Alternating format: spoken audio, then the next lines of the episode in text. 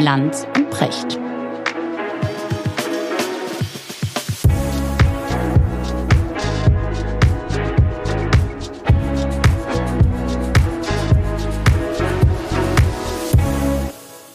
Schönen guten Morgen, Richard. Guten Morgen, Markus. Ich bin so wahnsinnig gut gelaunt. Merkst du, es ist der Sommer, ne? Es ist Sommer. Ich, geht dir das auch so? Je älter man wird, desto sommeraffiner wird man, ist mein Gefühl.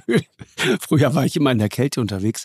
Ich habe das Gefühl, die Haut Ja, aber wird du immer reist dünner. doch, du reist doch auch in die Kälte und nicht ja, in die ja, Wärme. ja. Das erzähle ich immer. Aber in Wahrheit äh, mag ich es mittlerweile lieber, nein, aber lieber warm und gemütlich. Und mir hat neulich, neulich äh, eine Dermatologin gesagt, ja, wissen Sie, Ihre Haut wird immer dünner. Und deswegen sind sie dann so kälteempfindlich geworden. Und ich, ich fürchte, da ist was dran. Ich glaube, es geht los. Ich bin jetzt so im Bereich Pergament. Richard, Sommer.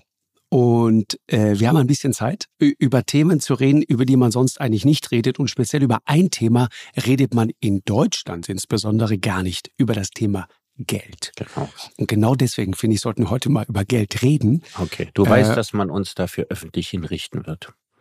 Ja, Ja. also zwei Egal. Mutmaßliche. Millionäre schwadronieren über Geld. Ja, aber lass uns das doch direkt abräumen. Also um, um, um dein Geld, um mein Geld soll es heute äh, nicht gehen, aber lass uns so offen, wie es, wie es äh, notwendig ist, darüber sprechen. Also, ich ich habe kein sehr verkrampftes Verhältnis zu Geld, sondern im Gegenteil. Ich äh, finde, Geld ist eine, in Wahrheit eine gute Sache. Und wenn Leute immer sagen, Geld macht nicht glücklich, dann kann ich aus meinem Leben berichtend relativ verbindlich sagen, unglücklich aber auch nicht. Also dieses Gefühl, dass die Karte mit Sicherheit wieder aus dem Geldautomaten rauskommt. Ja, das habe ich einige Jahre nicht gehabt. ich auch nicht. Ja, also ein paar Ich kenne Jahre. auch das Geräusch, das entsteht, wenn diese Karte. ja, wenn ihr nicht mehr rauskommt. Richtig. Genau. Hattest du das mal das Erlebnis? Ich hatte das Erlebnis zweimal Ich- und ich ganz auch. häufig habe ich gebetet und es hat geholfen. Also weil ich sicher war, die Karte kommt nicht raus, aber sie kam irgendwie raus. Kam auch Ja. Geld raus. Äh, ich meine mich zu erinnern, dass Geld rauskam, ja. Ja. Naja. Ich, ich hatte das gar nicht. Ich stand so oft vorm Geldautomaten. Es kam nichts raus. Und ich hatte wirklich mehrfach dann das Erlebnis, dann dieses, dieses Geräusch, da kommt so ein, so ein kurzes, trockenes Geräusch und dann Ja. ist das Ding weg. Schmatzt. Ja. Und dann kommt die in, in lauter, geschreddert, in lauter kleinen Teilen wieder raus. die kam gar nicht mehr raus. Und Nein. das schlimmer als die Tatsache, dass dieser Geldautomat einfach äh, die Karte verspeist hat, war das Gefühl danach. Also mit welchem Gesichtsausdruck drehst du dich um zu den hinter dir Wartenden Mm. und versuchst irgendwie zu erklären, dass das jetzt einfach nur ein Fehler der, Missverständnis Fehler der Maschine ist. Ja, genau. Ein Und all, alle Problem. anderen mit missionarischem Eifer Mhm. davon zu überzeugen, dass der Geldautomat kaputt ist. Richtig. Und ich, ich drehte mich immer um und murmelte so, ähm, so ich verstehe das gar nicht, mein Konto ist ja nicht ähm, gedeckt und so. Äh, Und wusste schon irgendwie im Hinausgehen, kein Mensch wird mir diese Notlüge glauben. Ich habe das immer als wahnsinnig de demütigend empfunden, Mhm. kein Geld zu haben.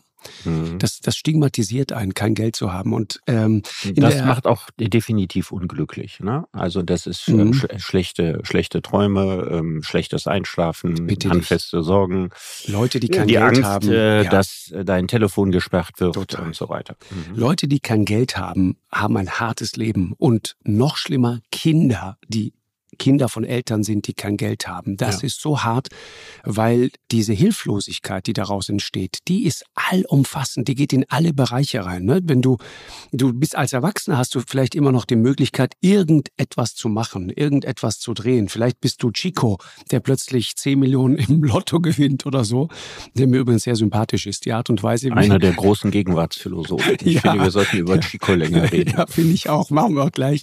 Äh, aber wenn du, wenn du Kind bist, bist du so unvorstellbar hilflos. Und dein ganzes Leben, und ich habe das wirklich so erlebt, besteht darin, sozusagen Techniken zu entwickeln, ja, äh, Taktiken zu entwickeln, um zu verdecken, dass du einfach kein Geld hast. Ja. Du trägst die immer gleiche Jacke. Du hast das die Gefühl immer der. Nichtzugehörigkeit ne? Genau. und du hast Du diesen raus. Makel wie, Ja. wie eine Sünde, die jederzeit auffliegen kann. Genau.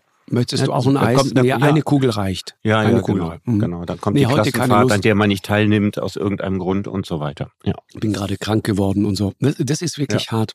Aber weißt du, was ich interessant finde, Richard, um kurz heiter zu werden? Geld ist auch ein schönes Thema. Stimmt es, dass du mal bei Wer wird Millionär warst? Ja, Das Wirklich? Stimmt. Es geistert auch ein äh, Foto von mir von damals, wo ich also aussehe wie auf der. Durchreise. Wirklich? Ja, äh, geistert im Netz. Äh, warte, muss ich mal gucken. Also du, ich- du bei Wer wird Millionär? 2000, ich war zweimal da, aber das erste Mal, ähm, als, äh, weil ich Geld brauchte. Das ist ein ganz simple Motiv heraus. Es war übrigens interessant, ich habe das dann später auch mal öffentlich erzählt, daraus wurde irgendwie Ja. gemacht, Precht hatte Steuerschulden. Und? So war das natürlich nicht. Ich hatte keine Steuerschulden in dem Sinne, sondern einmal im Jahr kommt die Steuernachzahlung. Das ist auch heute noch so. So, und diese Steuernachzahlung würde sich damals so auf 6.000 bis 7.000 DM berufen. Mhm. Und ähm, da, die hatte ich aber vielleicht nur so ganz, ganz, ganz soeben. Und dann dachte ich, geh mal zu Wer wird Millionär. Ist das gut? Ich sehe hier dieses Foto von dir. Das ist irre. Es gibt Fotos, da siehst du aus wie so ein, so ein junger Hollywood-Schönling. Ja. Und dann gibt's aber eine andere Einstellung. Da, da bist du irgendwie so eine Mischung aus Hollywood und Klaus Kinski. So, so ein leicht Würde ich auch Blick. sagen. Also Ja. irgendjemand hat mal gesagt, ich äh, würde aussehen wie diese Vampirdarsteller. Ja, genau. Und, und äh, das war auch so, dass, Lass den Darsteller weg. Du siehst einfach aus ja. wie der Vampir. dass genau. mir früher ganz häufig ein irrer Blick attestiert wurde. Das stimmt. Was heißt früher? Ja, das in den letzten zehn Jahren keiner mehr gemacht. Ich finde, du hast Aber- schon manchmal so ein, so ein Ja, sowas. kann gut sein. Ja, so was Verwegenes hast du da auch auf diesem Ja, ver Bild. verwegen hat, macht die Sache ja jetzt nett. Ne? Also Ja, ja. das andere wirkt, als hätte man sie nicht mehr alle auf der Latte. Also das, das trifft Du- den Gesichtsausdruck bei diesem Wer wird Millionär-Foto. ja, original. Das haben die Weißt in du, dem das Moment, weil ich kann dir sagen, welchen Moment das Foto gemacht wurde. Das muss man mal dazu sagen. Sag. Weil ich bin ja nicht auf den Stuhl gekommen. Ach du, Ne? ah, okay, du hast Nein, versagt ich war in der nur, ersten Runde. Ich, ich habe versagt in der ersten Runde und ich kann dir auch erzählen, wieso. Es ist nämlich so, was der normale Zuschauer nicht weiß. Günther Jauch wettet, oder damals jedenfalls hat er das gemacht, formell, formal, Ja. mit dem Studioleiter ja. um einen 5-Euro-Schein. ja, Wie viele Kandidaten werden diese Eingangsfrage wissen? okay. Das ist eine Hilfe. Weil wenn die sagen alle, dann weißt du, du musst schnell sein. Ja, okay. Und wenn die sagen, oh, das weiß keiner, dann weißt du, kannst ja Zeit zum bisschen Überlegen Zeit lassen. geben. Ja, ne? Also das ist eine Mhm. kleine Hilfe. ja, gut, gut, gut. Ja. Mhm. Und da schüttelten die den Kopf und sagten, das kann kein Mensch. Und dann habe ich gedacht, okay, mal gucken, was kommt. Ja. Und dann kam, ich musste vier Ereignisse der 80er Jahre in die richtige Reihenfolge bringen. Mhm. Da mal. muss man sagen, das war für mich extrem günstig. Du kannst Ja. das gerne versuchen Sag und mal. dann gucke ich auf die Uhr. ja, Ja, ich sage jetzt also schnell die vier Dinge. ja. Hast du Attentat- im Kopf, ja? Ja, Attentat auf Reagan, Tschernobyl, Kiesling-Affäre und Matthias Rust landet auf dem Roten oh Platz. Gott, oh Gott, okay, ich bin raus. Ich weiß, Ja. weiß schon gar nicht mehr, wie es anfing. Ja, habe ich hingekriegt, auch Ja. in einer relativ überschaubaren Zeit. Ich, Ich habe mir ein bisschen Zeit genommen. Ich war mir aber sicher, dass ich das weiß. Also Kiesling-Affäre? Attentat auf Reagan das erste. Dann Kiesling-Affäre war ja gleich nach dem Anfang der neuen Regierung. Ja. Also drehen wir bei 82, 83. Attentat auf Reagan war schon 80, 81 oder so. Ja, das weiß ich noch.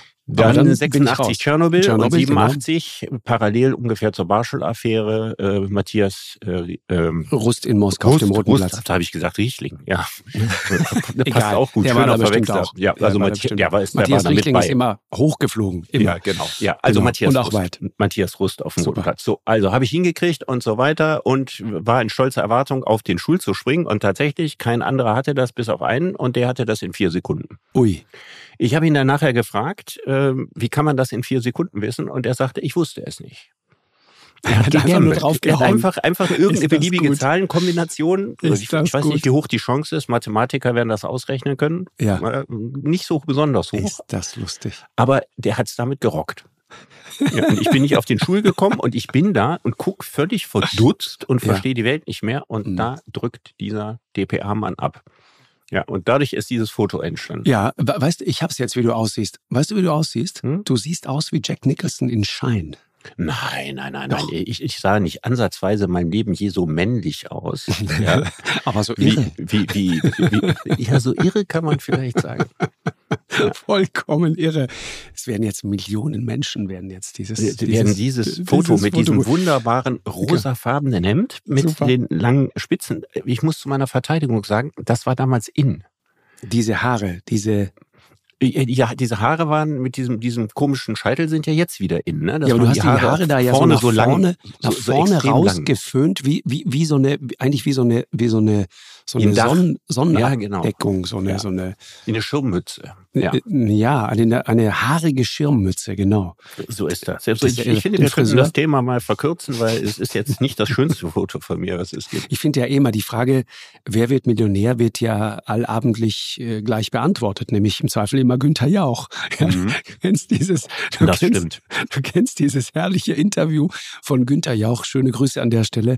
Das finde ich einen so großartigen Interviewschnipsel, wo er gefragt wird, so, so pseudo-investigativ. Sagen Sie, Herr Jauch, wenn Sie eine Million gewinnen würden, was würden Sie dann damit machen? Und er denkt kurz nach, lacht sich kaputt und sagt, zu den anderen legen. Mhm. So ehrlich ist er gewesen. Ja. Richard, Geld ganz grundsätzlich. Weißt du, was ich so interessant finde? Und ich habe es ehrlich gesagt immer schon vermutet. Es gab doch lange Zeit auch in, in der Soziologie und so weiter immer diese These. Und ich hatte immer das Gefühl, da werden nur Typen wie ich, die kein Geld hatten damals, äh, verarscht. Da wurde immer erzählt mit ganz bedeutungsschwangerem Gesicht von Soziologen, naja, wissen Sie, mehr Geld macht er dann auch nicht unbedingt glücklicher. Mhm. Da gibt es diese Grenze irgendwo bei 60, 70.000. Richtig. Und dann sind so die Grundbedürfnisse so gedeckt und dann ist eigentlich alles in Ordnung. Und alles, was darüber hinauskommt, steigert nicht mehr signifikant das Glücksempfinden der Leute. Und ich dachte Mhm. damals schon immer, was ist das für ein Hokuspokus, den die uns da Mhm. erzählen? Jetzt stellt sich raus, DWI-Studie, total interessant, sehr viel Geld macht natürlich doch glücklich. Ja, also Marcel ich glaube, Fratscher ich, hat darüber geschrieben in der Zeit, äh, bevor schon du vor ein paar Jahren. vorstellst, also die alte These, die lautete, ja, Ja, dass das, das Glück ziemlich steil ansteigt mit dem Geld. Ja, Wenn du aber, und da kommt es nicht auf die Zahl 60 oder 70.000 an, wenn du über dem Durchschnitt des Landes, in dem du lebst und der Umgebung, in der du dich also aufhältst, die Relation sozusagen. Genau, die Relation ist entscheidend. Von da an steigt das Glück nicht mehr so steil an. Dann wird die Kurve deutlich schwächer.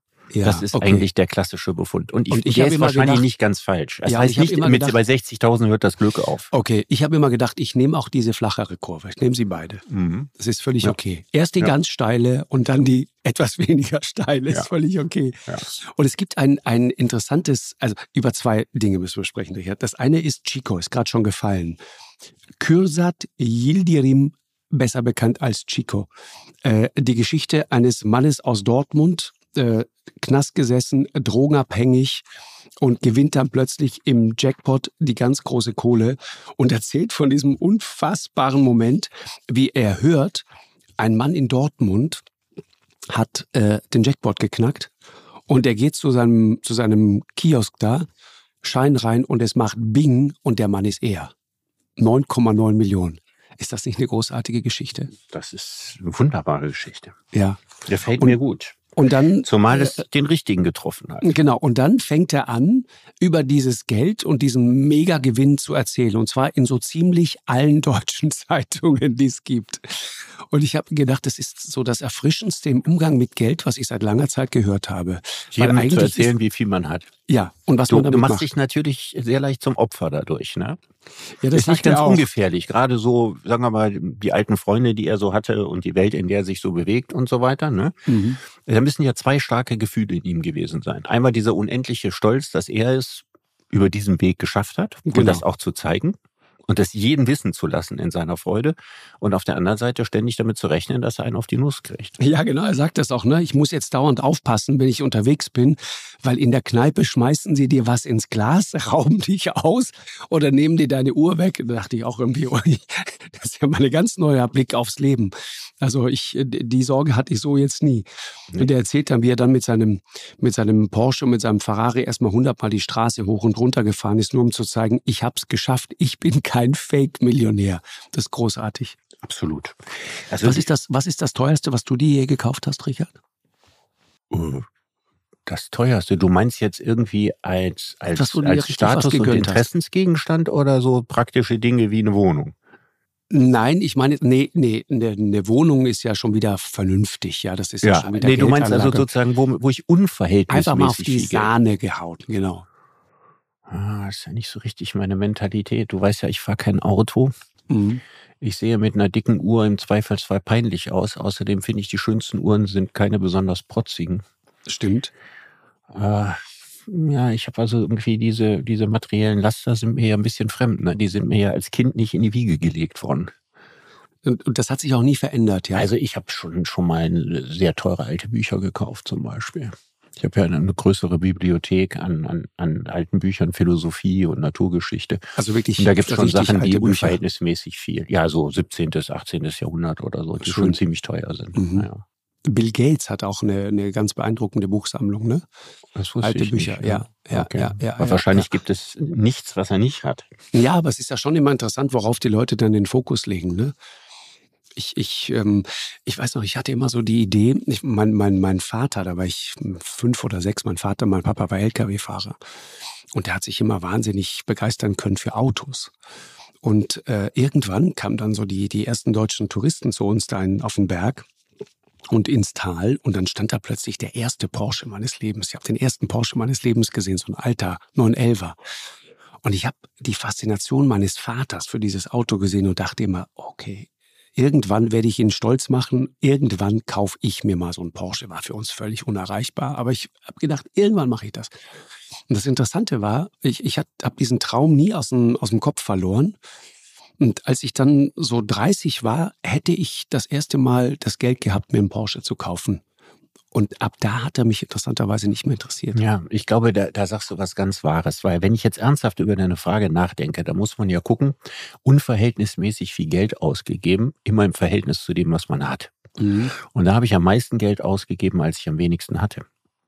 Ja, also als ich, muss, als ne? ich Anfang 30 war, habe ich mir zwei Romeo Gili Anzüge gekauft. Ja. Ich glaube, die, ich, ich glaube, die Marke gibt's nicht mehr. Also ist mir jedenfalls nie wieder untergekommen. Und das eine war so aus einer aufgerauten Baumwolle, was ein bisschen aussah wie Samt, aber besser. Und da habe ich mir so einen Dreiteiler mit Weste gekauft und ich fand mich unbeschreiblich großartig in das. Man konnte noch nicht mal die Farbe definieren. Irgendwas zwischen Grau, Blau und Grün. Mega. Und dann in dieser aufgerauten Baumwolle. Ich habe diesen Anzug in dieser Zeit, das war die Zeit meiner Arbeitslosigkeit, jeden Tag getragen. Das also heißt, ich, du, ich, ich habe mir die, die, das? Hemd, das Hemd dazu im Kaufhaus Kilo gekauft. Da konnte man also nach Kilopreisen, ja, kostete Kilo, kostete fünf Mark. Wie im Ernst jetzt? Wie? Ja, da kriegtest du also, kriegtest du wie? also mal locker, locker fünf Hemden für fünf Mark. Und das waren natürlich so, so Hemden, die jetzt nicht mehr der aktuellen Mode entsprachen, sondern der vor 10 oder 20 Jahren. Irre. Und die habe ich getragen, also diese weißen Hemden unter diesem Dreireiher. Ne? Ja. Und äh, danach habe ich mir noch einen, einen Anzug, den habe ich auch noch von Romeo Gili gekauft. Ich habe den einfach noch, ich passe nicht mehr rein. Ne? Ich habe also damals locker äh, 15 Kilo weniger gewogen als heute. Und deswegen kann ich den nicht vertragen, der ist Größe 50. Und der ist so weiß und ist so grün-blau gestreift. Und damit bin ich früher immer in erfolglosen Zeiten auf die Buchmesse äh, gefahren, um auffällig zu sein. Ich weiß noch, dass Sigrid Löffler zu mir gesagt hat, wie kann man sowas anziehen? Ich sag, gefällt Ihnen der Anzug nicht? Und sie sagte, nicht auf der Buchmesse, am Strand von Rimini vielleicht. Ja, aber ich meine, Super. das Interessante war, in dem Moment, wo man kein Geld hat, da war man es sich wert und da war es wichtig, unverhältnismäßig viel Geld für Dinge auszugeben, an denen man sich dann so festgehalten hat, um seine Genau. Würde zu bewahren. Ja, das ich würde es mal so ausdrücken. Das ist der Punkt. Und in dem Moment, als das Geld mehr wurde, wurden diese Statuskäufe unwichtiger. Ähnlich wie das mit deinem Porsche ist. Ja, tatsächlich ja. Ich, um Himmels Willen, ne, ich bin, ich, ich, äh, ich kann mit diesen Neiddebatten nie was anfangen, ne? Wenn dann, wenn dann so gelästert wird über den Porsche-Fahrer Christian Lindner und so weiter, dann denke ich immer, lass es doch einfach. Wenn, wenn Menschen bereit sind, 150, 200.000 Euro für ein Auto auszugeben, dann sehe ich eigentlich immer die Leute dahinter, die, die, die dort am Band stehen, die Ingenieure. Wie viele Menschen haben Arbeit, weil ein anderer bereit ist, 200.000 Euro für ein Auto auszugeben? Lass ihn doch. Wenn er das Geld zurück in, die, in den Kreislauf bringt und wenn es idealerweise ein Auto ist, das kein CO2 produziert, ist doch alles gut. Warum, warum muss man diese, diese, diese, diese Gegenpole immer aufmachen, ne? diese, diese Positionen so gegeneinander stellen? Ähm, Na, vielleicht, aber, vielleicht, weil sozusagen, also das, der Vorbehalt wäre zu sagen, warum ist äh, dem äh, Finanzminister Status so wichtig? ja, das Und er würde vor- wahrscheinlich vor sagen, vor seiner Status, Status ist, ist ne? ihm nicht wichtig, sondern er liebt Ja. diese Autos. Ja, genau. Und es ist auch völlig in Ordnung. Ja. So wie ich zum Beispiel Kameras liebe. Ich habe ja. schon sehr viel Geld für Kameras ausgegeben. Ne? Das ist etwas oder Objektive. Ja, es gibt so Objektive.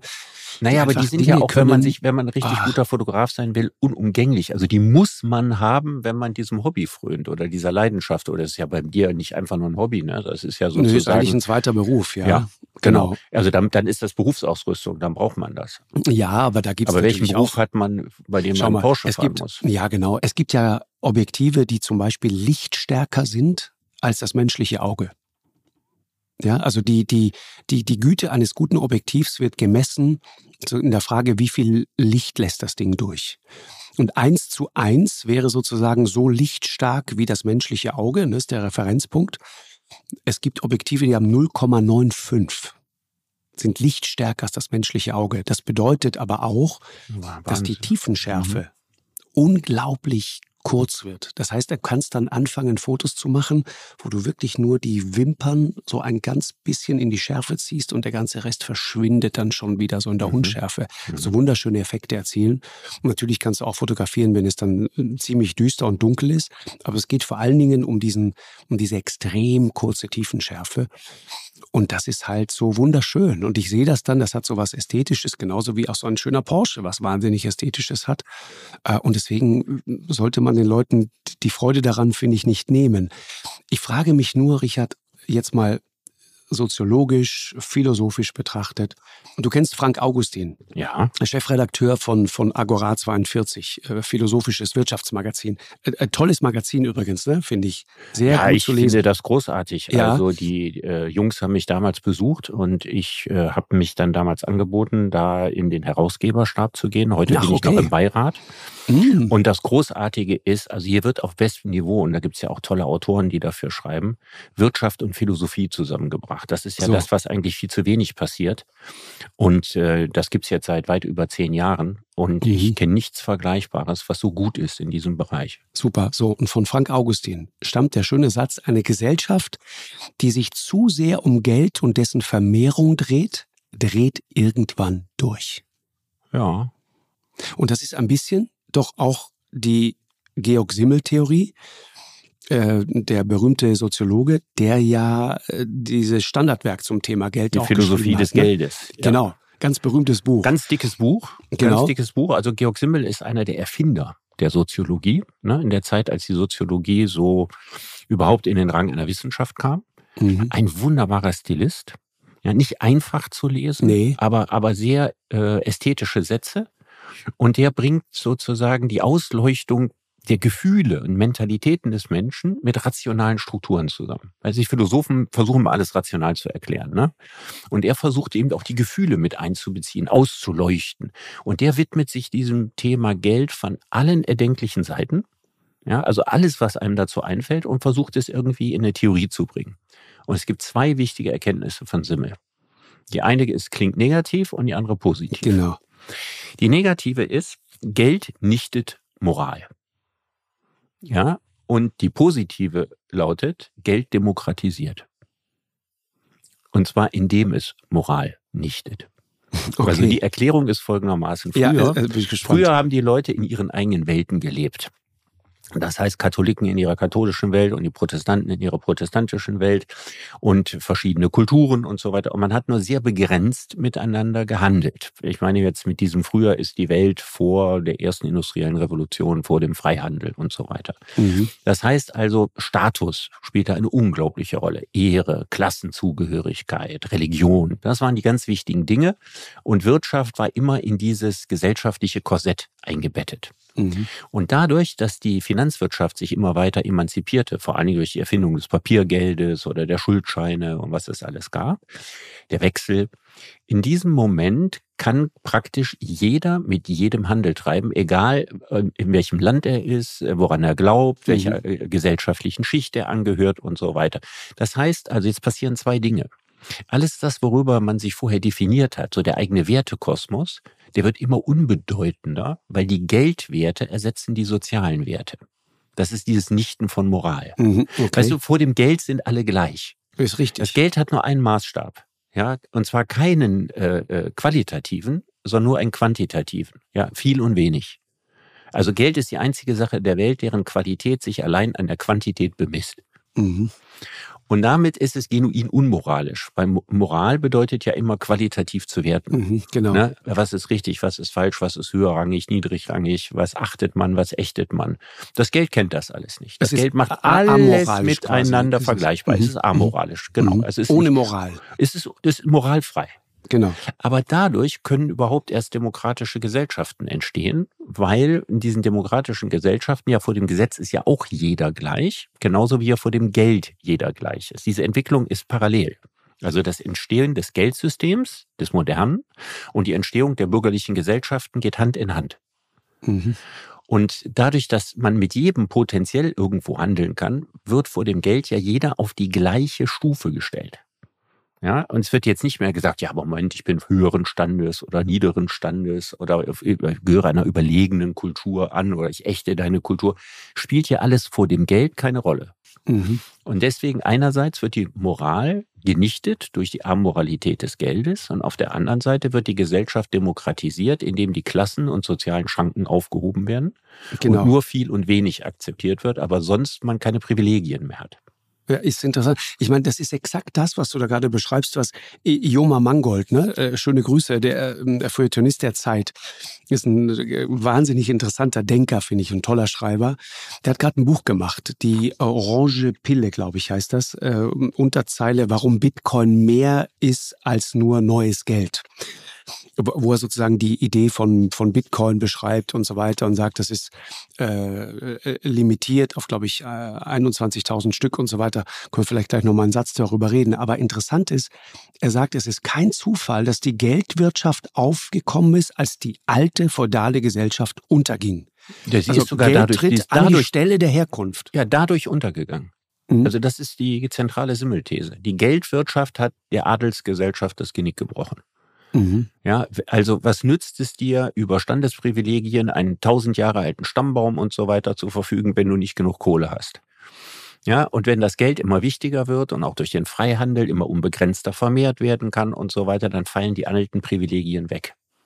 Genau. Und damit ist die Adelsgesellschaft dauerhaft nicht mehr aufrechtzuerhalten. Außer du das bist ein besonders auch. reicher Adeliger, ja. Aber du bist nichts Besonderes mehr als Adeliger. Du bist als Selfmade-Millionär in der Gesellschaft mehr wert als als verarmter Adeliger. Äh, richtig. Also im Grunde kommen mit dem Geld quasi die Aufstiegsgeschichten. Absolut. Und damit wird die ganze Gesellschaft karnevalisiert. Ja, das heißt, die ganze alte Ordnung gilt nicht mehr. Ja, mhm. alles wird ummaskiert, die Werte werden umgewertet und es entsteht die bürgerliche Gesellschaft. Und für die bürgerliche Gesellschaft ist die Geldwirtschaft quasi sowas wie die DNA. Das ist ja total interessant, ne? wenn du, das, das erlebt man ja auch häufig, also da, da, wird dann so die Nase gerümpft. Also altes Geld rümpft die Nase über sogenanntes neues Geld, so der Parvenu, ja. die Aufsteiger, die Neureichen. Der muss ja nicht denken, nur weil er jetzt mal und so weiter. Genau. Und dann setzt man sich quasi ab von diesem neureichen Pöbel, ja, indem man sagt, aber wir sind ja das alte Geld. So, als ja, aber wäre das, alte, Geld war Geld, auch mal neu. Äh, exakt, als wäre das etwas Besseres. Das ist übrigens immer spannend, wenn so ja. die, die Parvenus und die, die Hasardeure, ja, wie die Kennedys oder so. Meine, was waren die Alkoholschmuggler, ja, und also in miese Geschäfte gemacht bis zum geht nicht mehr. Total. Ja, und dann sich quasi reingewaschen, indem die Kinder in der Politik Karriere gemacht haben und so weiter. Und nach einigen Jahrzehnten, ja, werden aus den, den Verbrecherbiografien ja, werden da irgendwie äh, spannende Pioniergeschichten oder so. Also ich meine, viele von den von den berühmten äh, großen Geldhäusern und Dynastien und so weiter, die haben auch mal ganz ganz anders angefangen. Mhm. Und die verachten dann diejenigen, die wieder genauso anfangen wie sie. Richtig, ja. genau. damit wollen wir nichts mehr zu tun haben. Richtig, auch, exakt. Äh, ja, ist auch interessant. Ich habe ich hab neulich eine Zahl gelesen, ich weiß nicht, ob die so wirklich ähm, äh, verifizierbar ist und, und, und wirklich stimmt, aber ich glaube, in der Tendenz stimmt es. Wenn du Gesellschaften vergleichst, wenn du zum Beispiel die USA äh, dir anschaust versus Deutschland, ja, wenn du das miteinander vergleichst, was dieses Thema angeht, dann hast du zumindest gefühlt in den USA heute eine Struktur, wo du sagen musst, neun der zehn reichsten Amerikaner sind Gründer mhm. und neun der zehn reichsten Deutschen sind Erben. Mhm. Ja, also wirklich altes Geld, neues Geld. Das ist eine gute und Zahl, die ist spannend. Ja. Die ist total spannend, ne? Weil die sagt weil viel über eine Gesellschaft aus. Das meine ja. ich. Ja. Und weil es auch zeigt, In wo China die Reise werden es ne? wahrscheinlich auch Gründer sein. Ja, Genau. Ja, so lang sind die, Erb, die ja. Erbwege in China nicht. Also, Aber überleg mal, ne? Schwierig, Millionär zu werden in Maos Zeiten. Also da wirst du es ähnlich haben. Also du hast die, ein guter Indikator für Aufsteigergesellschaften. Und obwohl die USA ja nicht mehr eine Pioniergesellschaft sind, so Eben. wie es das jetzige China ist, ist es immer noch interessant, dass der Gründer- und Pioniergeist so stark ist. Ja.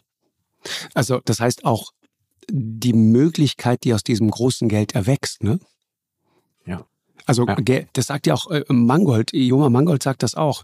Er sagt, ich glaube, also er sagt, wir, wir reden über Geld immer, als wäre das sowas Negatives, rümpfen mit die Nase mit Geld, Geldwurm.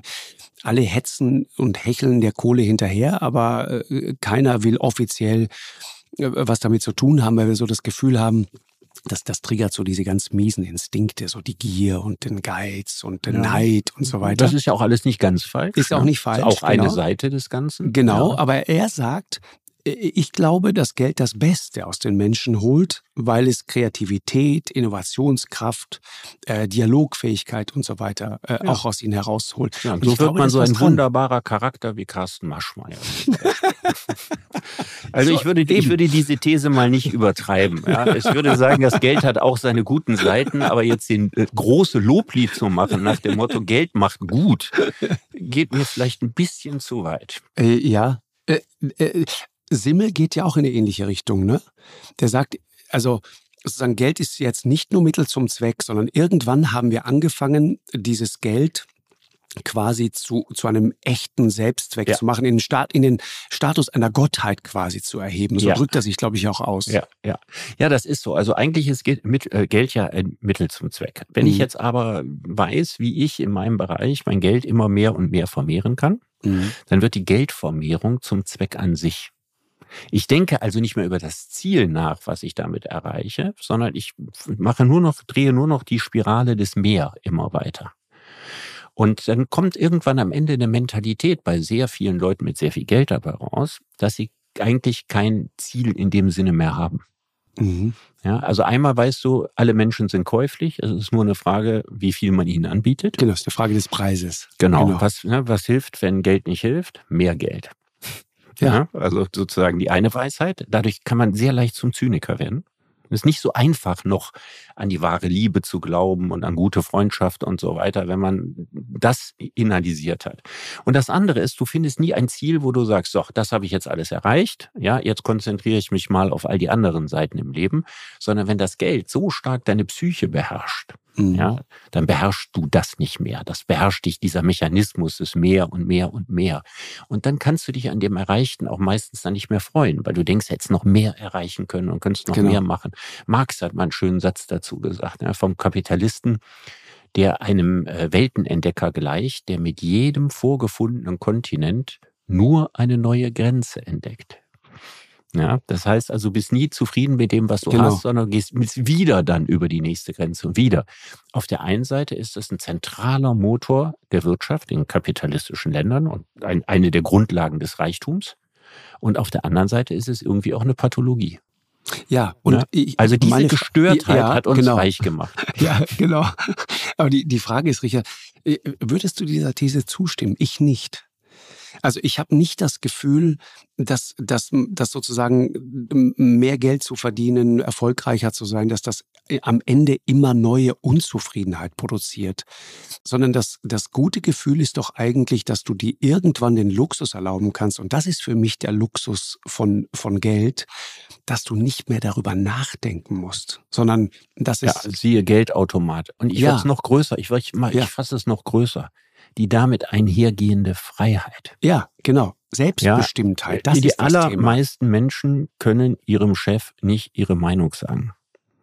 Ja, hätten sie Millionen auf dem Konto, könnten sie das. Mhm. Dann wäre er eine ganz große Rolle. Genau. Ja, genau. Aber ich muss ja in meinem genau. ganz normalen Lebensalltag immer gucken, auf wen muss ich Rücksicht genau. nehmen, was kann ich nicht machen und so weiter. Mit der Sicherheit, jetzt im Arbeitsverhältnis nicht mehr angewiesen zu sein und so weiter, das befreit. Mhm. Ne, das gibt einem eine Souveränität, die man sonst im Leben nicht haben kann. Wo man also gezwungen ist, auch mit Leuten, die man nicht leiden kann, soziales Schach zu spielen und so weiter, weil man kann ja nicht und am Ende verliere ich noch hier und meine Arbeit und man ist in so einem Gefüge drin, in dem man nie ganz frei sein kann. Mhm. Und das ist natürlich mit der Sicherheit des Geldes erhöht sich der Freiheitsgrad. Hm, absolut. Und das ist uneingeschränkt positiv. Ja, ich, ich, man redet ja so häufig darüber, worum es eigentlich im Leben geht. Und wenn du in Büchereien reingehst, dann findest du ja meterweise äh, Regale mit, mit Glücksratgebern. 80 Prozent davon von Eckhard von Hirschhausen und, und der Rest dann noch von ein paar anderen, äh, die dir erklären sozusagen, wie du zu einem glücklichen Menschen wirst. Ich, ich war da immer sehr misstrauisch. Ich dachte immer, Glück ist doch in Wahrheit ein so wahnsinnig flüchtiger Zustand.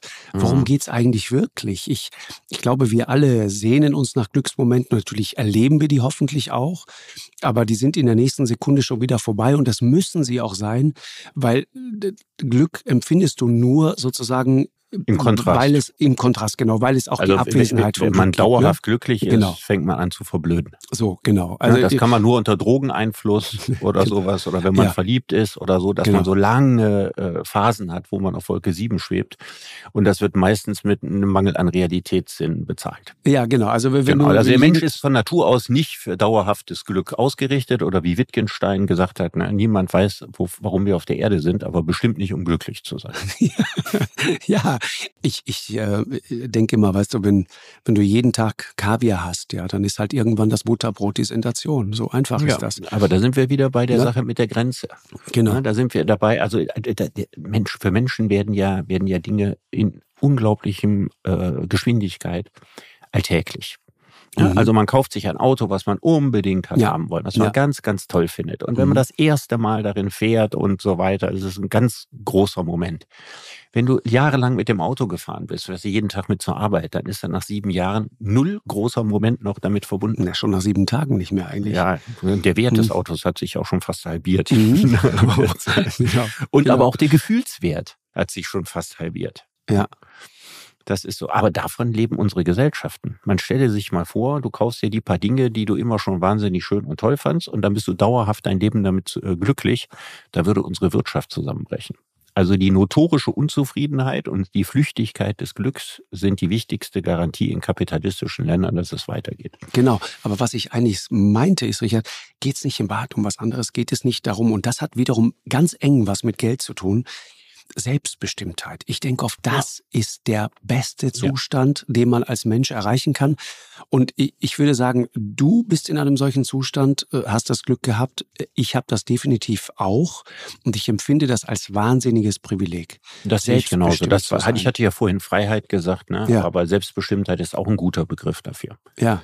Also Markus, da hast du absolut recht. Also dieses Gefühl, selbstbestimmt sein zu können, frei sein zu können, ähm, sich nicht ständig in Abhängigkeiten bewegen zu müssen und so weiter. Ich meine, wir leben ja auch nicht in einem Leben völlig ohne Abhängigkeiten, aber nein, das hat sich nein, natürlich nein. massiv geändert, als jetzt in der Zeit, wo man auf alles Rücksicht nehmen musste, aufpassen genau. musste mit allem, was man tat äh, und mhm. so weiter. Also diese Freiheit, die ist ein ganz großes Privileg. Ja, finde ich auch. Und umgekehrt, Geld sozusagen als Selbstzweck ich, du hast doch auch bestimmt häufig mit Menschen zu tun, die, die auf eine nicht mehr greifbare Art und Weise äh, reich sind. Nicht häufig, oft, aber ab und zu, ab und zu mal trifft man solche Menschen, ja. die, die unvorstellbar, Milliardäre. Mhm. Äh, kennst du Milliardär persönlich? Ja, ja, ja kenne ich.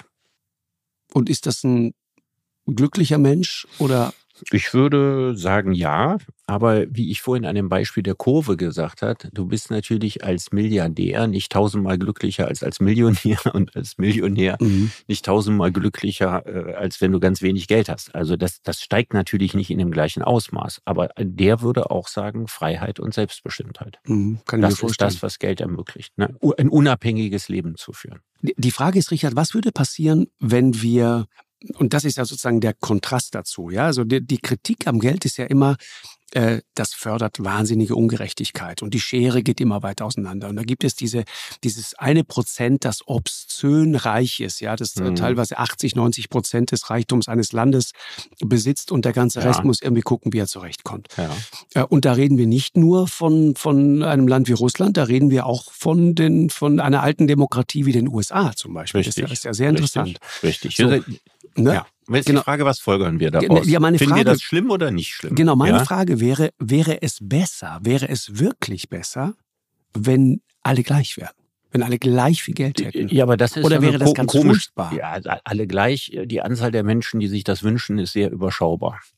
Also Naja. spätestens, wenn das realisiert wäre, würden es viele Sau nicht mehr bist, gut finden. sagst du, Ja, aber jetzt mal, äh, die Sache ist doch, wir haben doch nicht nur die Alternative zwischen A und B.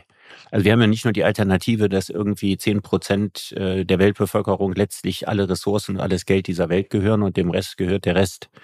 Also das ist ja nicht die Alternative, sondern die Frage ist, wenn die Einkommensverhältnisse in einem Land sehr, sehr stark auseinandergehen, wie das so bei Schwellenländern, Entwicklungsländern und so weiter der Fall ist, aber leider zunehmend auch bei den etablierten liberalen Demokratien, dann wächst das Gefühl eines großen Teils der Bevölkerung, dass es hier nicht mit rechten Dingen zugeht. Und das kann man ihnen auch nicht verdenken, dass das so ist. Das heißt also, der soziale Unfrieden wird damit geschürt. Mhm. Die stabilsten Länder sind Länder mit einer sehr breiten Mittelschicht.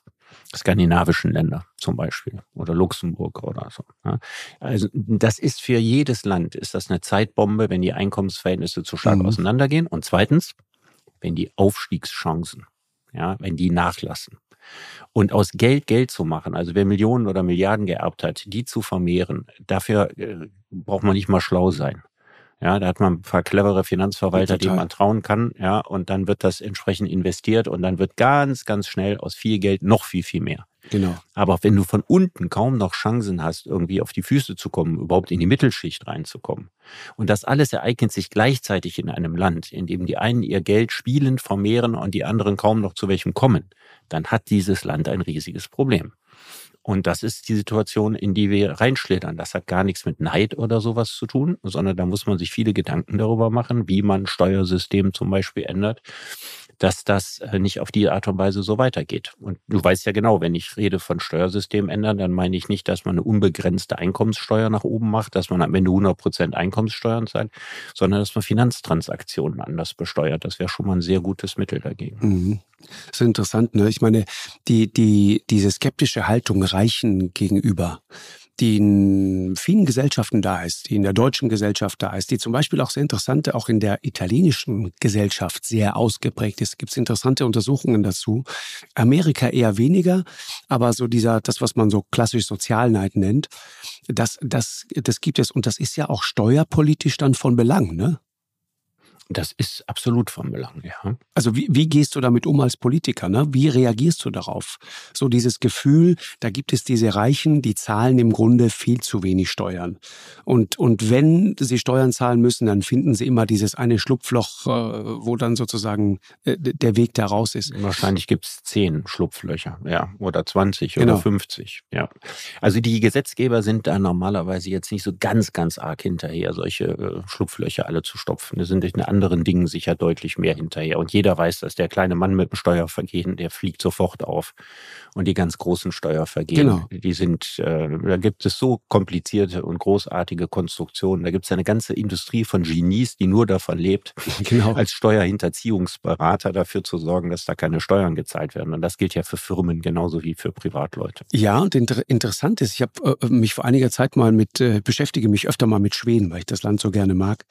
Ähm, und äh, Schweden ist aber ein Land voller Widersprüche mittlerweile. Ne? Man könnte eine, eine ganze Folge könnten wir nur machen über die über die die die Kriminalität, die Gangkriminalität, die mittlerweile in, in Schweden da ist, die auch unter anderem dazu geführt hat, dass dass diese sehr rechten Schwedendemokraten dort mittlerweile das äh, Ruder übernommen haben in, in der Mhm. Regierung. Das ist ja ein, eine wirklich eine 180 Grad Wolte, die die da hingelegt haben. Äh, so dieses dieses ne, Bullabüs abgebrannt wird dann immer gesagt. Interessant ist, du hast gerade gesagt, die skandinavischen Länder sind sozusagen das Paradebeispiel für für diese für diese ja für diese Zum, dann korrigiere ich mich und sagen, waren es zumindest Sie waren es, dafür. Ja? genau. Also für, für gute Einkommensverteilung, wobei Schweden immer das äh, brutalste Land war. Na, also in, in Schweden ist der Arm-Reich-Kontrast immer deutlich stärker gewesen, als er es in Norwegen ist Das oder meine in ich. Dänemark ist. Genau, genau. Und in, in, in, in weiß, haben wir doch immer gehört, ne, so in den 80er, 90er Jahren, 90er Jahren wurden in Schweden reiche Menschen extrem hoch besteuert, was ja auch Ja, dazu. also Astrid Lindgren musste mal 102 Prozent Steuern zahlen, das erinnere ich mich noch an. 102 Prozent. Ich, ich erinnere mich noch an Ingvar Kamprad, den Ikea-Gründer. Der ist ja dann abgehauen. Der hatte keinen Bock mehr. Der ist Zum aus, Genfer See, glaube ich. Ne? ja irgendwo Mhm. auf jeden Fall. Ich glaube, er entdeckte plötzlich seine Liebe zu den Schweizer Bergen. Mhm. Aber was interessant ist, und, und da glaube ich, ist schon eine Quelle für, für so einen Frust, den es in vielen westlichen Gesellschaften mittlerweile gibt. Dieses vom Gefühl her doch eher gerechte Land Schweden hat dann auch, und da siehst du, wie die Reichen es dann doch immer wieder schaffen, sozusagen ihr Spiel zu spielen, sein Steuersystem immer weiter reformiert ja, Einkommensteuer und so weiter. Mhm. Äh, die, die, die, die, das wurde immer weiter abgesenkt. Dann wurde die Vermögenssteuer äh, wurde abgeschafft, Erbschaftssteuer wurde komplett abgeschafft und so weiter. Das heißt, dieses ähm, Schweden, von dem wir immer sagen, das ist eigentlich das Ideal, so sollte es eigentlich sein, weil sehr gerecht verteilt. Auch dieses Schweden ist unbemerkt von mhm. der großen Öffentlichkeit mhm. in den letzten Jahren vor allen Dingen immer ungerechter und immer ungleicher geworden, wenn man so will. Und, und da denke ich manchmal, warum, warum geht da keiner dagegen? Warum, warum lässt man diese Entwicklungen dann einfach so laufen, wenn man doch die warnenden Beispiele aus anderen Ländern, England zum Beispiel, Großbritannien, ja. wahnsinnig ungerechtes Land, ja. was das angeht, wenn man das doch Frankreich, alles direkt wahnsinnig ja. ungerechte Vermögensverteilung trotz enorm hoher Steuern. So. Ja, also auch, auch, auch irgendwas, was überhaupt nicht funktioniert. Ne? Und dann hast du dann eine wachsende Zahl von Abgehängten. Und das ist das Schlimmste, was liberaldemokratischen Gesellschaften passieren kann, ja, ist eine sehr große Zahl von Abgehängten oder sich abgehängt fühlenden. Mhm. Ja, das ist die größte Berührung. Aber ich möchte noch auf einen Aspekt gerne äh, kommen zum Thema Geld. Weil die ganze Frage, ob man jetzt neidisch ist, ob man was gerecht findet, ob man was ungerecht findet, ob man was rechtfertigt, hängt ja eigentlich immer vom Fairness-Maßstab ab. Mhm. Ja, es ist also immer, immer äh, die Frage, welche Verhältnisse werden als fair gesehen und welche als unfair. Mhm. Und dazu gibt es ja ein ganz interessantes wirtschaftspsychologisches Spiel, das versucht zu ergründen, wie das denn eigentlich mit der menschlichen Fairness oder Unfairness bestellt ist. Und dieses Spiel, ich habe ja an der Uni in Köln studiert und da war Werner Güth bei den Volkswirtschaftern. Er hat 1978 ein Spiel erfunden, das heißt Ultimatumspiel. Mhm. Und das ist das berühmteste Spiel der Wirtschaftspsychologie. Und das hat Werner Güth jetzt erstmal gar nicht abgesehen, als er das Spiel erfunden hatte. Und das Spiel geht folgendermaßen. Äh, man stelle sich eine Zeit vor, in der 100 Euro ein äh, hoher Geldbetrag ist. Mhm. Ja, also es gibt natürlich, gibt natürlich genug Menschen, für die ist das so, für andere ist das nicht so. Jetzt stellt sich jeder mal diese Situation vor, man hat sehr wenig Geld und man kriegt 100 Euro geschenkt. Die darf man behalten, aber nur unter einer Bedingung. Man muss sie mit jemand anders teilen, der einem dazu gelost wird. Ja, also irgendjemand, der einem auf der Straße begegnet oder mm, ist ein großer Raum, da sitzen hunderte von Leuten drin und sagst, ja, so jetzt kannst du deinem Nachbarn ja ein Angebot machen, wie du vorhast, die 100 Euro aufzuteilen. Mhm. So, das kriegt auch keiner mit. Das heißt, ihr geht mal kurz raus und dann machst du dem anderen Angebot. Dann kannst du dem zu uns sagen, pass, pass mal auf, 90, 10. Mhm. Du darfst nur einen Vorschlag machen, darfst nicht nachbessern. Ja, nur einen mhm, Vorschlag. Mhm. Geht der andere auf den Vorschlag ein, ja, dann wird genau so geteilt. 90, 10, 70, 30, 50, 50. Wenn der andere sagt, was ist das denn, du Arschloch, ja, was ist das denn für ein Scheißvorschlag, ja, dann krieg ich, der Spielleiter, das Geld zurück. Okay. Was glaubst du, was der weltweit, man hat das ja in allen erdenklichen Kulturen gespielt, Ernst Fehr, ja, dieser ganz bedeutende, berühmteste Schweizer Ökonom, ich glaube mittlerweile berühmteste Ökonom im deutschsprachigen Raum, hat dieses, dieses Spiel äh, perfektioniert in allen möglichen Varianten. Schüler von ihm haben das in der ganzen Welt gespielt. Was glaubst du, was der am häufigsten gemachte Teilungsvorschlag ist? 50-50? Nee, jetzt sagen? so gut ist der Mensch nicht. Schließlich habe ich dir das Geld angeboten und nicht dem anderen. ja, 60, 40. Sich, okay, okay. Also man ja, will einen ein... Vorteil haben, ja, okay. aber man kalkuliert das, das was man angibt, so hoch, genau. dass der andere sich da nun wirklich nicht drüber beschweren kann. kann. Ja, genau. So, jetzt könnte man sagen, das ist ein unschlagbarer Beweis für den menschlichen Egoismus, weil du hast die 40 ja nur abgegeben. Du könntest ihm auch ein Euro geben, weil du weißt, der nimmt ein Euro oder zehn Euro nicht an. Äh, ja, klar, ja? genau. So, genau. Es ist aber kein eindeutiger Beweis für den menschlichen Egoismus, weil interessant ist ja der andere.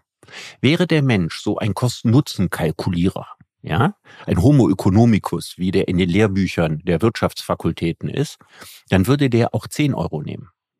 Weil der müsste sich ja sagen, 10 oder 0. Ja, ist schon klar. Ja. Mhm. Also er, er, er profitiert ja noch bei 90, 10. Mhm. Und die Erfahrung lehrt, dass Angebote mit 10 oder 20 Euro zurückgewiesen werden. Aber warum? Weil in dem Moment, dem das Gefühl zu sehen, wie du deine 90 Euro, die du schon in der Tasche hast, wieder abdrücken musst, mehr wert ist als 10 Euro. Meinst du, darum geht's? Es geht um diesen Triumph in Es- der Sekunde? Es geht um den Triumph in der Sekunde. Die, die, die, wir sind egoistische Kooperateure, sagt Ernst Fehr, ja, Ja. aber altruistische Bestrafer. Okay. Das heißt, der, der dich jetzt bestraft, der hat ja nichts davon, dass er dich bestraft. Der hat sogar einen Nachteil. Der hat die 10 Euro nicht. Ja, genau, Aber er hat das Gefühl, der Gerechtigkeit ist Genüge getan. genau. Ja, also im Dienste der Allgemeinheit wird das Arschloch bestraft, das zu egoistisch war. So funktioniert die menschliche Moral. Und das ist ja eine wunderschöne Erklärung, wie Fairnessregeln eigentlich funktionieren. Wann denken wir an unseren Eigennutz, wenn wir genug abkriegen? Ja, und wann fangen wir an, besonders fair zu werden, wenn wir das Gefühl haben, wir haben zu wenig gekriegt und der Allgemeinheit ist sozusagen ein moralischer Schaden zugefügt worden. Mhm. So, und jetzt hat dieses Spiel einen Haken. Und äh, der ist mir irgendwann aufgefallen. Ich habe früher das in Vorträgen häufig erzählt. Zu dem Thema, wir haben ja über Millionäre und Milliardäre gesprochen. Stell dir mal vor, Markus, es sind nicht 100 Euro, sondern es ist eine Million. Ja, ja, ja, ja, ja. Und ja. jetzt teilst du die eine Million auf und du gehst mit dem hinter die Tür und sagst, du kriegst 100.000 und ich 900.000. Mhm. Wer wird dann im Dienste der Allgemeinheit sagen, die 100.000 nehme ich nicht, nicht, und du drückst genau. das alles wieder ab? Das heißt also, ab einer bestimmten Geldsumme ja, sinkt unser Gefühl für das Allgemeinwohl oder unser altruistischer Ist dir das Hemd Bestrafungsmechanismus. näher als der Rock? Mhm. Ja, das heißt also, Geld je nach Summe verändert die Moral jedes Einzelnen. Total. Weißt du, was total interessant ist übrigens, Richard, worüber ich gerade nachdenke? Die ganze Zeit, wenn du das erzählst, dreh's mal um. Also du, du hast diese Million und du sagst ihm, pass auf, ich gebe dir 900.000, ich bin mit 100 zufrieden. Ja, Oder ich gebe dir von den 100 Euro, ich gebe dir 90 dann denkt der andere, du hast sie nicht 10 mehr alle auf der. Latte. Aber was macht er dann? Nimmt er sie oder sagt er, das kannst nicht machen? Das ist, das ist nicht gerecht. Komm, nimm, nimm du wenigstens 40. Hm. Wie, wie reagieren Also wir jetzt so, jetzt so den Podcast hören, würden wahrscheinlich Ja. die meisten von sich sagen, sie würden das sagen. Aber in der realen Situation würden die wenigsten das sagen. Ich weiß es Die nicht, würden Richard. denken, hör mal, du bist richtig ein guter Mensch. Meinst du, die hätten dann Schuldgefühle? Nee, aber wenn das stimmt, was du sagst, wenn, wenn sozusagen, und ich glaube zutiefst daran, und nicht jetzt, weil ich es selber wäre, sondern weil du es auch schon an kleinen Kindern beobachten kannst. Menschen sind hochmoralische Wesen. Auch Kleinstkinder sind hochmoralische Wesen. Ja, solange die Man- Geldsummen nicht zu groß werden. Das ist ja meine Aussage. Ja, ist es schon gibt klar. einen Moralinstinkt im Menschen. Ja? Dieser Moralinstinkt ist kein Sinn für Fairness auf der elementaren Ebene. Die haben Menschen nicht. Aber Menschen haben einen Sinn für Unfairness, die ihnen widerfährt. Mhm. Und damit können sie, ja, unter erzieherischer Begleitung so etwas entwickeln wie einen Sinn für Fairness. Und das ist die gute Nachricht. Und die schlechte Nachricht ist, wenn Summen zu groß werden, ja, dann schmilzt dieser Sinn für Fairness. Deswegen funktioniert Bestechung eben auch so gut. Ja, es ist Ja. doch, also, normalerweise fällt Bestechung nur dann auf, ja, oder wird, wird sozusagen dagegen vorgegangen, wenn die Summe nicht groß genug ist. Also das größte Fehler, den ein, ein Mensch machen kann, der einen besticht, ist, Zu eine niedrig zu kleine, anzusetzen. zu niedrig Ja. anzusetzen, dann wird er an den Pranger gestellt. Mhm. Ja, aber auch von dem, der zu niedrig bestochen ist, weil er sich in seinem Selbstwertgefühl nicht Genau. genug geachtet Mehr fühlt bin ich dir nicht wert, du Moment. Sack. Genau. Genau. Ich Übrigens, dich. der schönste Satz zur Korruption stammt von Ashley Brilliant, einem englischen Aphoristiker, der gesagt hat, ich wünsche mir entweder das Ende der Korruption oder mehr Möglichkeiten davon zu profitieren. Super. Da äh, passt Oscar Wilde noch dazu. Als ich klein war, glaubte ich, Geld sei das Wichtigste im Leben. Heute, da ich alt bin, weiß ich, es stimmt. Das Zyniker, ist jetzt ne? ein Schlusssatz. nicht meiner. ist nicht meiner. Ist Oscar. Wilde. Ja. Aber, aber, aber tatsächlich, äh, mein alter Zyniker. Ich, ich, weißt du, was ich glaube? Diese Geschichte mit dem, also du gibst dem anderen sozusagen 90 und nimmst selber 10. Weißt du, was Mhm. ich glaube? Ist eine Frage des Kontextes. Also wenn ich, wenn ich wüsste, ich stehe jetzt jemandem gegenüber, der wirklich diese 90 Euro gut gebrauchen kann. Ja, Und ich brauche sie selber nicht ja. Dann, dann wäre es doch völlig normal, das genauso zu machen. Ich würde sogar behaupten, ich würde es dann auch so tun. Und ich glaube auch, dass der andere gar kein schlechtes Gefühl hätte, wenn das jemand ist, der gerade in Not ist. Natürlich würde er das Geld nehmen, ist doch gar keine Frage. Hey, wenn ich, nochmal, wenn ich jetzt Ne? jemandem was spende oder wenn ich sage, guck mal, du kannst doch alles behalten, ja, weil er mir leid Genau, tut und wenig genau. Geld hat, dann fühle ich mich nachher edel. Ja. Und dieses Gefühl, sich edel zu fühlen, ist dann für mich mehr wert als 100 Euro. Deswegen funktioniert das Spiel ja nur unter der Bedingung, dass diejenigen, die daran teilnehmen, alle in der gleichen sozialen Situation Exakt, genau. Ja, sonst funktioniert das Spiel Genau, sowieso der Kontext muss genauso sein. Ja, ich ja, will mir genau. auch gar nicht vorstellen, die Super. haben das am Regenwald mit Indianern gespielt und mit Mönchen im Tempel und so weiter. und ich kann mir immer überhaupt nicht vorstellen, was die Leute gedacht haben. Weißt du, da ist am besten noch eine Filmkamera dabei und ein großes Team und dann wird ihnen Geld in die Hand gedrückt. Zum Teil Kulturen, die gar nicht, gar keine Geldwirtschaft Ja, haben. genau. Also ich, ich wäre gern bei diesen ganzen Experimenten dabei gewesen. Ich glaube, nur in Asien war das so, dass die tatsächlich mehr angeboten haben, als sie sich selbst gegeben haben. Jetzt könnte man sagen, ah, der Asiate altruistisch. Aber vielleicht haben sie auch einfach geglaubt, das ist eine Falle. Wunderbar. Also, Richard, hat Spaß gemacht. Aber Ja, mir auch. Geld, ich, nur der eine Gedanke noch, ne? Geld. Wenn du mal überlegst, was Geld alles so erleichtert. Ich stelle mir manchmal vor, in einer Zeit, in der Menschen getauscht haben, da Mhm. musst du ja erstmal sozusagen den Gegenwert finden, musst lange unterwegs sein, bis sozusagen der Gegenwert passt. Sagst, ich hätte gerne einen Liter Milch. Was wiegt ein Liter Milch auf? Und wie unvorstellbar einfach ist es, wenn du einfach sagen kannst, guck mal, hier ist Geld, hier ist ein Du, Schein, hier so ist eine Münze. Ja, Wie du hast viel recht, Zeit so begründet, so begründet der große englische Philosoph John Locke. Ja. Ja, die Ungerechtigkeit, die durch das Geld entstanden ist. Er sagt, die Menschen lebten ursprünglich in einem Naturzustand. Da hatte jeder das Gleiche und das war auch Ja. gerecht so. Ja. Und dann musste man, um weiterzukommen, tauschen. Mhm. Und solange man nur Naturalien tauschte, hatte man das große Problem eben, was ist ein Äquivalent zu dem genau. anderen und Wo finde ich es? wie lagere ich das? Ja, Ja, ich habe das jetzt hier gegen so einen Hirsch und es gab keine Kühlschränke getauscht, den zum muss ich Beispiel. essen, der ist aber zu groß, den kann ich jetzt nicht essen und so weiter. Und deswegen haben die Menschen das Geld äh, eingeführt, um aus dem Dilemma der verderblichen Waren herauszukommen. super. Und dann, seitdem gibt es einen universell gültigen Geldvertrag, dem haben auch alle zugestimmt, weil die das sinnvoll fanden. Ja, und wenn du heute wenig hast, äh, soll ich sagen, deine Ahnen haben mal dem Geldvertrag zugestimmt. Super. Das heißt, Ja, man kann damit hat er die Ungerechtigkeit im England äh, des späten Großartig. 17. Jahrhunderts verteidigt. Das heißt, Richard, man kann abschließend sagen, vielleicht ist das der finale Satz zu diesem Thema. Geld verdirbt nicht. Wenn überhaupt nur den Charakter. so ist das. Oder? Großartig. In diesem Sinne. Mit diesem Aphorismus. Markus. Dank dir sehr. Ja. Richard, hat Spaß gemacht. Bis ja, bald. mir auch. Tschüss, Alles Markus. Liebe dir. Ciao.